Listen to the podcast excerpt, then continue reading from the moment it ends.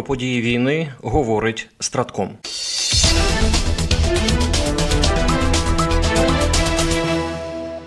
Обіцяна американська зброя вже в Україні. Мова йде про ракети Атакамс та танки Абрамс. Про далекобійні ракети у своєму вечірньому зверненні згадав президент Володимир Зеленський. І сьогодні особлива вдячність Сполученим Штатам.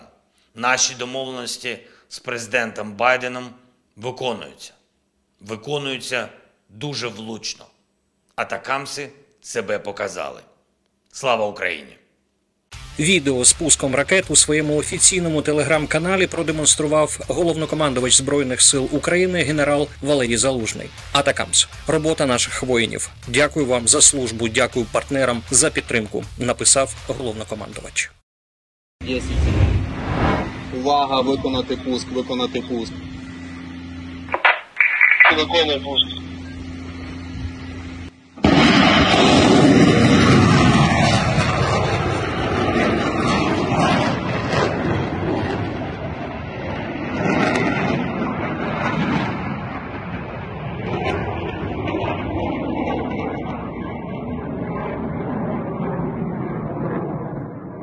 Згідно офіційних повідомлень, Україна отримала ATACMS з дальністю до 165 кілометрів. Фахівці інституту вивчення війни проаналізували, які наслідки для росіян матиме можливість України використовувати далекобійні ракети ATACMS. За їхніми розрахунками, ракети становитимуть загрозу для авіації РФ та ворожих складів боєприпасів у тилу. Аналітики зазначають, ймовірно, США передали системи ATACMS таємно, щоб забезпечити ЗСУ оперативну несподіванку і загальний шок у російському інформаційному просторі свідчить про те, що Україна досягла бажаного ефекту.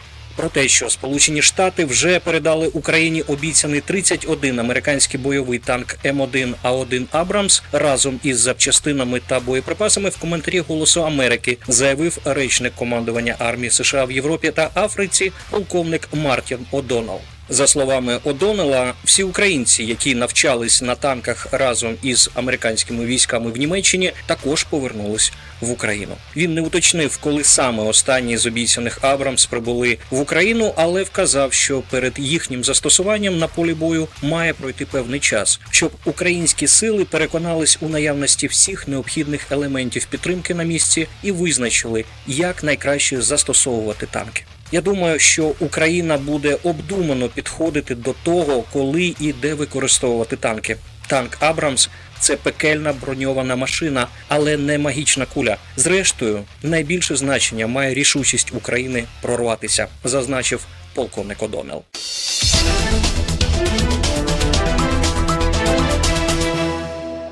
Армія РФ влаштувала наймасштабніший наступ на Авдіївку, зазначив начальник міської військової адміністрації Віталій Барабаш.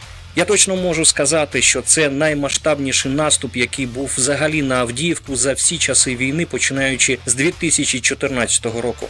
Але це ще не кінець тієї історії, яку вони розпочали 10 жовтня, наголосив він. Барабаш зазначив, що так зване затища, яке зараз спостерігається, говорить про те, що цитую армія РФ видихлась. Ситуацію вдалося стабілізувати, але це ще не кінець.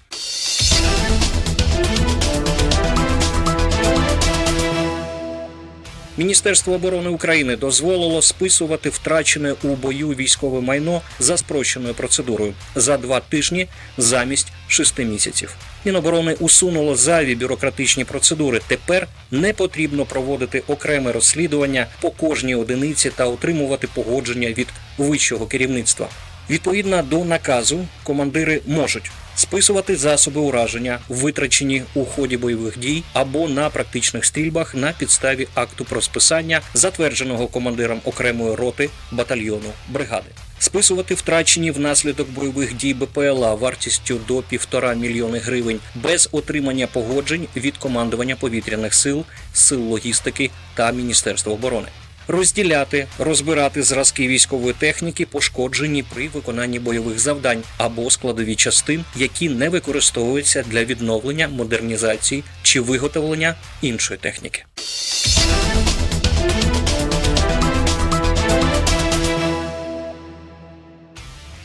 Одним з найважливіших уроків, які армія США має винести з дій України під час війни, є важливість інформаційних операцій. Так вважає начальник командування спеціальних операцій армії США генерал-лейтенант Джонатан Брага. На моє переконання, світ згуртувався навколо підтримки збройних сил України саме завдяки інформаційним операціям. Вони також підвищили здатність українського народу до опору, заявив командувач спеціальних операцій армії США. Ще одним доказом ефективності українських інформаційних операцій він вважає велику кількість російських військових дезертирів. За його інформацією, їх вже 17 тисяч. Генерал-лейтенант Джонатан Брага вважає, що США мають наслідувати приклад Києва в разі майбутніх конфліктів.